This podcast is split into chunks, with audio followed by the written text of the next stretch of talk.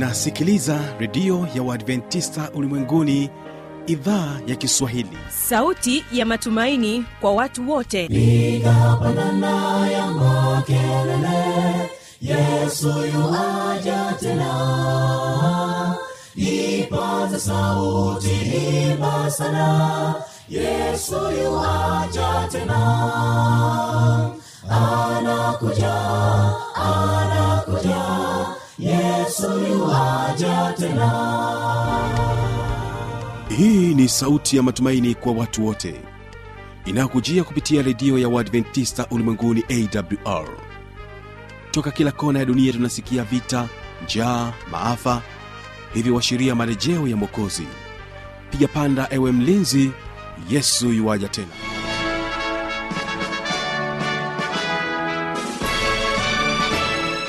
unaendelea kuitegea sikio redio adventista ulimwenguni awr inayokutangazia kutoka hapa mkoani morogoro kupitia masafa mafupi ya mita bendi 25 mpendo wa msikilizaji unatupata kupitia morning star fm na kwa mtandao wetu wa www org.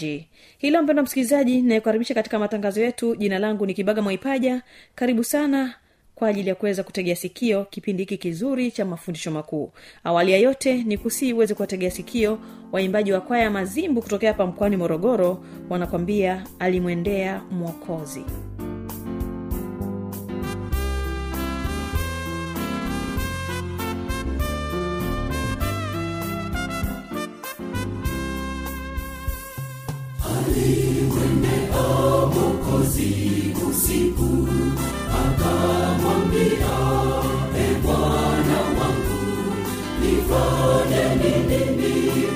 aliyeokoka akaambiwa uzaliwe upya mimi naweza zaliwaje upya tazama sasa mimi ni mzee yawezekanaje nikazaliwe ili na mimi nipate okoka.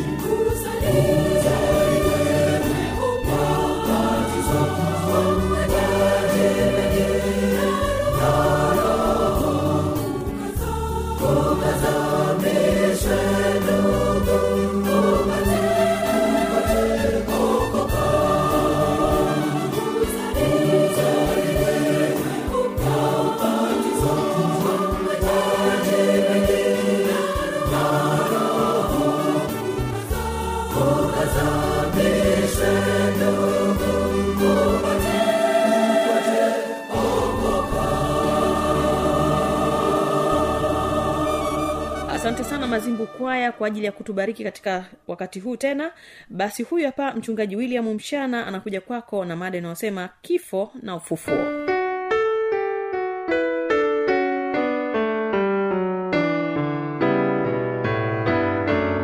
Mpendwa msikilizaji napenda kuwa pamoja nasi katika muda huu mzuri kwa kusikiliza somo hili ambalo ni somo linalotisha wengi ni jambo linaloleta shida na fadhaa.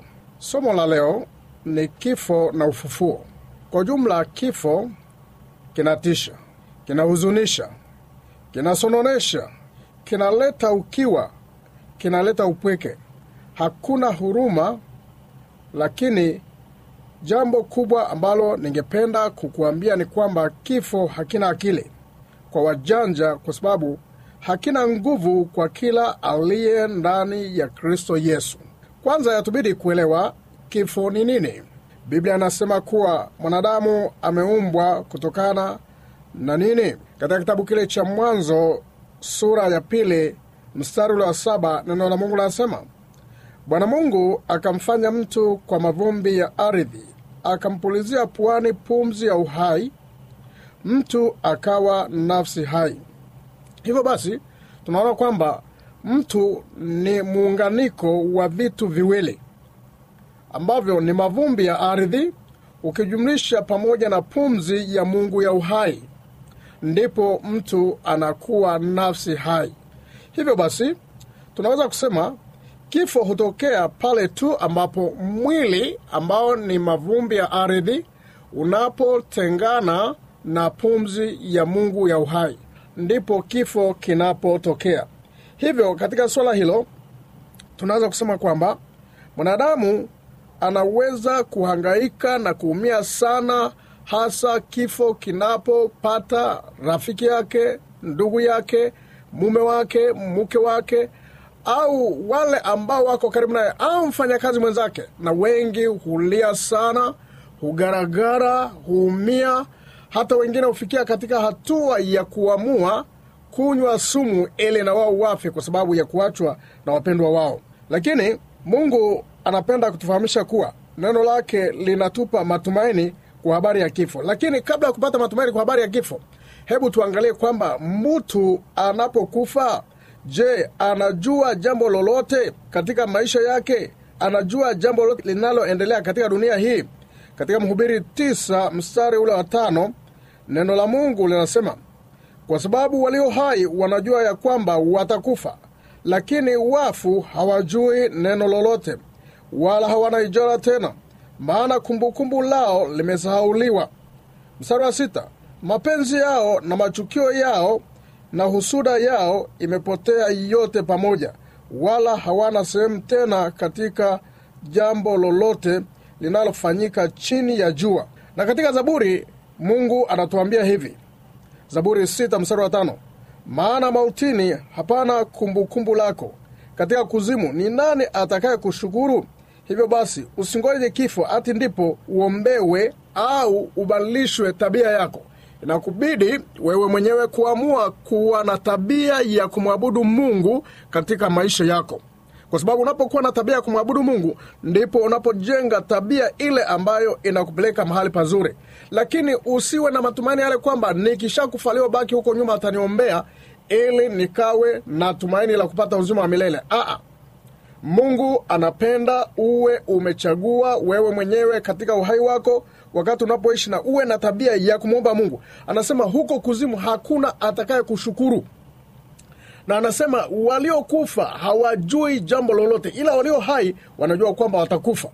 Hivyo ndugu mpendwa usije ukadanganyika na hali yoyote ile ya umizimu ya kukuambia kwamba labda baba yako aliyekufa anaweza akafufuka mkaonana au akaja mkazungumza naye au akaja akakupatia maelekezo fulani. Hiyo siyo taratibu ya mungu kwa watu waliokufa kwa sababu biblia inasema wazi kwamba walio hai wanajua kwamba watakufa lakini wafu hawajui neno lolote. Na mapenzi yao na machukio yao chochote alichochukia akishakufa amekufa. Kuna mahali ambapo inabidi wakati mwingine wazazi wanapowachukia watoto wao wanawambia kwamba nitakapokufa usifike kwenye kifo changu. Nipende kukuambia mpenzi msikilizaji kwamba kwa sababu aliyekufa hajui neno lolote hata kama ni baba yako alisema kwamba siku ya kifo chake usifike au mama yako au ndugu yako au mtu mwenye mamlaka fulani alisema kwamba usionekane siku ya mazishi yake napenda nikuambie, kulingana na fungu la biblia waweza kwenda hata ukamgusa na wala hatafanya lolote kwa sababu hajui lolote linaloendelea katika dunia yeye baada ya kufa. Hata yale mashada mazuri tunayomwekea hata tamanukato mazuri tunaomwekea hajui. Ile ni kwa ajili ya heshima yetu tu. Watu ambao tunaweza kuelewa kwamba tumemtendea heshima hiyo lakini hajui lolote ile na wala hata kumbuka lolote ile kwamba umemtendea jambo hilo katika maisha yake. Kuna aina mbili za kifo. Kifo kinachowakuta watu wote. Kifo kinachowakuta watu wote ambacho hakichagui mwema wala mbaya. Hakichagui tajiri wala masikini. Hakichagui mwenye cheo wala asiye na cheo. Hakichagui mtawala na watawaliwa. Hakichagui muungwana na mtumwa. Wote kinawakuta. Na popote unapotembea elewa kwamba unatembea pamoja na kifo hiki cha kwanza. Lakini kifo hiki cha kwanza ni kifo ambacho kinampata kila mtu na ni kifo ambacho kinapokukuta mungu ametoa matumaini kwa namna fulani kwa sababu anasema kinawapata wote. Ukisoma katika Danieli 12 mstari ule wa pili neno la mungu linasema tena wengi wa hao walalao katika mavumbi ya nchi wataamka. Wengine wapate uzima wa milele. Wengine aibu na kudharauliwa milele. Katika fungu hili la danieli 12 mstari ule wa pili anasema wengi wa hao walalao katika mavumbi kumbe kifo hiki cha kwanza ni usingizi na ni kifo ambacho kinampata kila mtu. Aliye mdhambi na asiye mdhambi wote tunafikwa na kifo hiki cha kwanza lakini biblia imeweka matumaini mahali pale ikisema kwamba walalao katika mavumbi ya ardhi. Kusoma katika mwanzo anasema mavumbini ulitwaliwa na mavumbini utarudi. Kwa hiyo tunalala na tunapolala katika kifo hiki cha kwanza kwa sababu ni mavumbi anasema iko saa ambapo inatoa matumaini kwamba iko saa waliolala mavumbini. Hata kama wewe au mimi tutalala mavumbini iko saa ambapo tutaamshwa. Iko saa tutakapofufuliwa. Hivyo kuna matumaini katika kifo cha kwanza kwamba kuna matumaini ya kufufuliwa kwa sababu mungu ametaja mambo hayo. Lakini katika kufufuliwa huku mungu anapotaja anasema wengine wapate uzima wa milele na wengine wapate aibu ya kudharauliwa milele. Hapo ndipo ambapo sasa katika kufa huku kifo hiki cha kwanza kumbe kuna jambo ninalopaswa kulifanya. Kuchagua kuamka katika kipindi cha kupata uzima wa milele. Na ndivyo ambavyo ningeshauri kwako mpenzi msikilizaji kwamba uchague kuamka katika wanaoamshwa wale ambao wamechagua kupata uzima wa milele. Ni huzuni kubwa sana na ni mahali ambapo inakupasa upate kulia sana na kuumia sana iwapo ndugu yako mpenzi wako rafiki yako anakufa kifo ambacho atakapofufuka atakwenda kudharauliwa milele. Na haya yote mawili yanatokea kwamba mwanadamu anayo haki ya kuchagua akiwa hai. Kifo cha pili. Kifo cha kufa milele. Kutokuwa na kumbukumbu la kukumbukwa tena. Kifo cha kudharauliwa kifo cha kupotea ambacho huwezi ukaonekana. Huwa biblia mahali fulani anakiita kwamba ni mauti ile ya pili ambayo kishakufa cha kwanza na huku kumchagua yesu kristo kuwa bwana na mwokozi wa maisha yako. Inamaana kwamba hutapata nafasi ya kupata uzima milele bali utapotea milele zote. Na ninaomba kwamba kwako msikilizaji ambao unasikiliza na mimi ambaye nazungumza tusije tukapatwa na kifo kile cha kufa milele. Lakini tumwombe mungu kwa kila hali kwa kila namna tulale usingizi ule ambao kristo atakapokuja atatufufua na kutupatia uzima ule wa milele. Biblia ina maelezo kamili kuhusu haya yote mawili. Katika kitabu kile cha warumi 6 mstari wa 23 tuone kwamba chanzo cha kifo ni nini. Katika kitabu kile cha warumi 6 mstari wa 23 neno la bwana nasema kwa maana mshahara wa dhambi ni mauti bali karama ya mungu ni uzima wa milele katika kristo yesu bwana wetu. Kifo ni matokeo ya dhambi uvunjifu wa sheria ya mungu ya upendo taratibu za mungu. Mwanadamu alipovunja taratibu za mungu akaikataa sheria ya mungu akakataa utaratibu wa mungu ndipo kifo kikawa ni matokeo ya kukataa utaratibu wa mungu. Lakini napenda uelewe kwamba anasema kwa maana mshahara wa dhambi ni mauti. Mshahara wa dhambi ni mauti. Katika mauti haya kama tulivyosema kuna mauti ile ya milele na kifo hiki ambacho unalala mauti kama usingizi na baadaye utafufuliwa. Katika kile kitabu cha danieli sura ile ya 12 mstari wa pili kuna tumaini la watu wote kufufuka. Lakini kuna ufufuo ambao hauna matumaini na kuna ufufuo ambao una matumaini. Na haya yote mwanadamu inampasa na mbidi achague akiwa hai akiwa na akili timamu akiwa anaelewa akiwa na maamuzi halisi ya kwamba anakubali kumchagua yesu kristo aliye tumaini aliye karama. Na karama ni nini? Karama ni kitu ambacho mungu anakitoa bure na uzima wa milele ni bure. Ni karama ya mungu ambayo anaitoa bure. Nipende kukuhakikishia kama maandiko matakatifu yanavyosema kwamba uzima wa milele ni bure.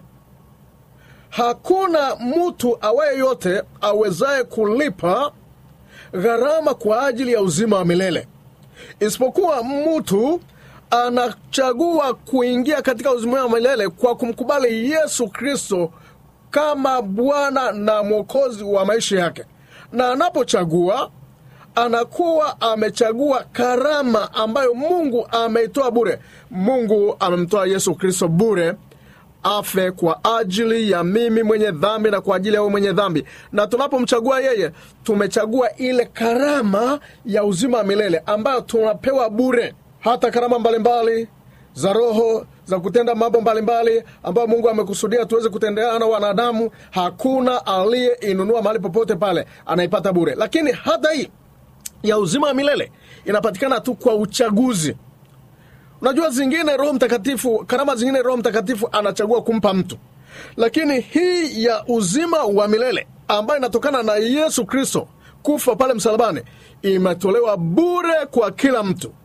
Na hata hivyo mungu anafanya kila njia anafanya kila namna kunisihi kukusihi kukufundisha kukuelekeza kunielekeza ili nimkubali tu. Na nikishamkubali yeye ndipo ananibadilisha na kunifanya niwe na matumaini ya kuishi milele ndipo ananibadilisha na kunifanya niwe na tabia ambayo sitaharibika niwe na tabia ya kutembea katika njia za kuurithi uzima wa milele. Na katika hilo mungu anatushauri anatutafuta. Hata wewe unapopata nafasi ya kusikiliza neno la mungu kama hili ni mungu anakutafuta kwamba uipokee ile karama yake bure ambayo ameitoa na kukubali kwamba ninamwamini yesu kristo kama bwana na mwokozi wangu.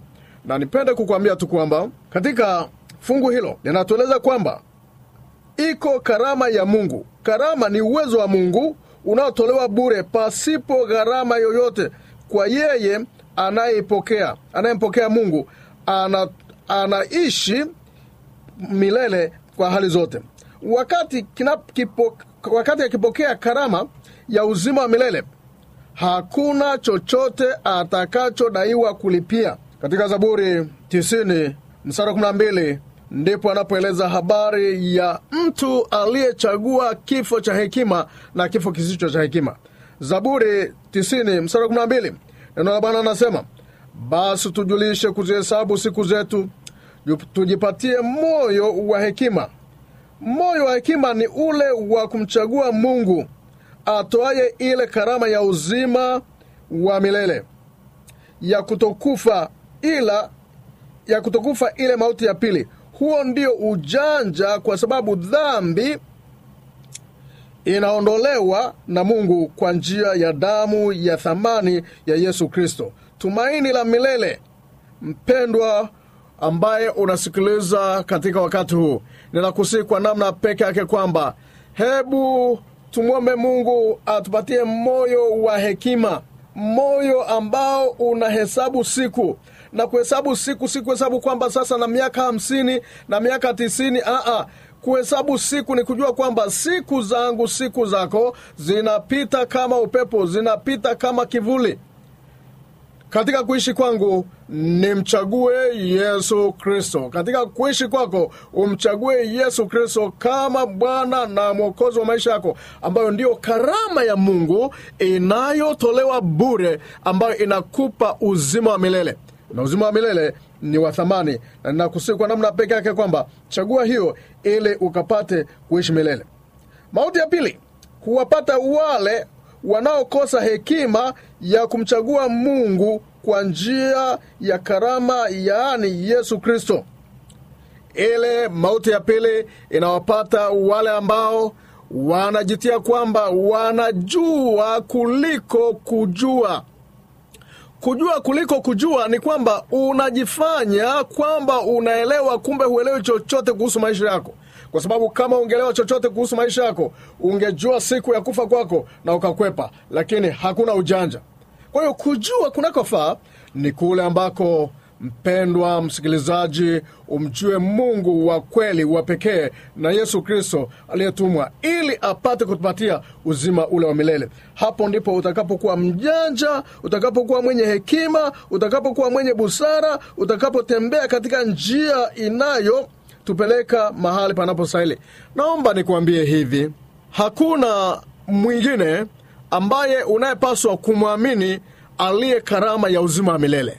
Hakuna mwingine ninayepaswa kumfuata hakuna mwingine ninayepaswa kumsikiliza aliye karama ya uzima wa milele isipokuwa yesu kristo peke yake. Wala usimtazame wala usimtegemee kiongozi wa dini wala usiwategemee wakuu wala usiwategemee wenye vyeo wala usiwategemee wenye madaraka kwamba wanaweza kukupa uzima wa milele. Awezaye kutoa uzima wa milele. Katika habari hii ni yesu kristo peke yake. Ndio maana katika kitabu kile cha matendo ya mitume neno la mungu limeandika hivi. Matendo ya mitume sura ya nne mstari wa 12 neno la bwana linasema, wala kuna uokovu katika mwingine wa yote. Kwa maana hapana jina jingine chini ya mbingu walilopewa wanadamu litupasalo sisi kuokolewa kwalo. Hekima ya mtu mwenye busara ni kumpokea yesu aliyeshinda kifo na mauti. Mchague sasa utaishi milele. Anasema hakuna jina jingine. Hakuna jina linalostahili kutajwa wala kupewa heshima wala kupewa sifa wala kupewa utukufu katika dunia hii ya dhambi iliyoanguka isipokuwa jina la mungu kupitia kwa yesu kristo. Kwa sababu yeye ndiye karama ya mungu peke yake inayoweza kukupatia uzima wa milele. Kifo kipo na kifo kinakuja na kifo unatembea nacho. Lakini inakusii kwamba chagua kufa kifo cha wenye hekima waliojua kuhesabu siku zao kwa kukabidhi maisha yao kwa yesu kristo tuchague kifo kinachokufanya kwamba hata ukifa umelala wakati wote ule waweza kufufuliwa na kupata uzima wa milele. Kwa nini? Yesu kristo alikufa akafufuka na anaishi na kila anayemfuata kila anayemtegemea kila anayemtumaini kila anayemwamini ana uhakika wa kupata uzima wa milele. Nikusihi, chagua yesu kristo ili upate kuishi milele. Kifo kipo lakini naomba tu kwa namna peke yake mchague yesu kristo. Wala utaogopa kifo wala utasononeshwa na kifo wala utasikitishwa na kifo wala kifo hakitakufanya mnyonge kwa sababu ukimchagua kristo una matumaini ya kuishi milele zote. Hebu bwana akubariki atukutie nguvu akuimarishe akuelekeze na yeye kila wakati roho wake anazungumza na wewe anazungumza na mimi akinishauri neno lake linatufundisha neno lako neno lake linatuonya. Ninakusii kwa namna peke yake kwamba tusijifanye wajanja katika dunia hii wa kuyakataa maandiko matakatifu. Kwa sababu hata wewe mwenyewe maandiko matakatifu anasema kwamba umeumbwa na umeumbwa kutoka katika mavumbi ya ardhi. Nipende tu kukwambia kwamba uwe mzuri kiasi gani uwe mrembo kiasi gani uwe na kitu cha aina yote ile. Hakuna cha zaidi ulicho nacho. Wewe ni mavumbi na mavumbini utarudi. Lakini niombe kwamba urudi mavumbini nirudi mavumbini nikiwa mnemchagua yule ambaye ni karama ya uzima wa milele yaani yesu kristo aliyetolewa bure ili mimi na wewe tupate kuokolewa. Hebu mungu atubariki atupatie hekima ya kufanya hivyo katika jina la kristo aliye bwana mwokozi wetu. Amin. Tuombe. Baba yetu uliye mbinguni wewe ni mungu wewe ni ngome yetu wewe ni tumaini yetu wewe ni ngao yetu. Hakuna mwingine anastahili kupewa heshima zaidi yako mungu wa mbinguni heshima na utukufu vya kustaliwa milele zote. Tunakuja miguuni mwako katika wakati huu. Msikilizaji ambaye amekuwa na muda mzuri wa kusikiliza neno hili hebu naliwe baraka katika maisha yake likimbariki na litubariki lituongoze katika njia za kwenda za haki. Tunaomba na kushukuru katika jina tukufu jina la kristo la bwana mwokozi wetu. Amen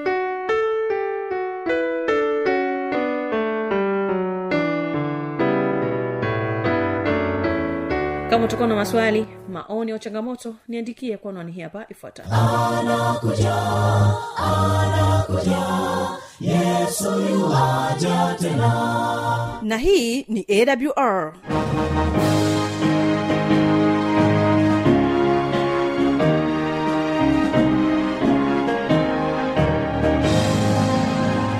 redio adventista ulimwenguni awr sanduku la posta 172 morogoro tanzania. Anwani ya barua pepe ni kiswahili at awr org. Namba ya mawasiliano simu ya kiganjani 653 570814 na pia unaweza kuwasiliana nasi na idhaa ya maasai kwa nambari 769 986355 ukiwa nje ya tanzania kumbuka kuanza na namba kiunganishi alama ya kujumlisha 255 unaweza kutoa maoni yako kwa njia ya facebook kwa jina la awr tanzania.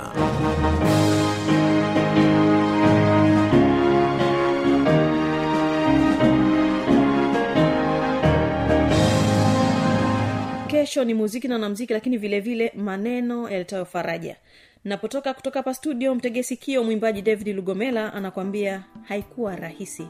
Endelea kutegea sikio vipindi vinavyoendelea kutoka hapa studio msikilizaji. Naamini ya kwamba vitakubariki sana. Kwa hakupata maumivu. Wezi fikiria mambo aliyopata. Walimpigilia misumari ubavu akamchoma haikuwa rahisi bali rehema haikuwa rahisi haikuwa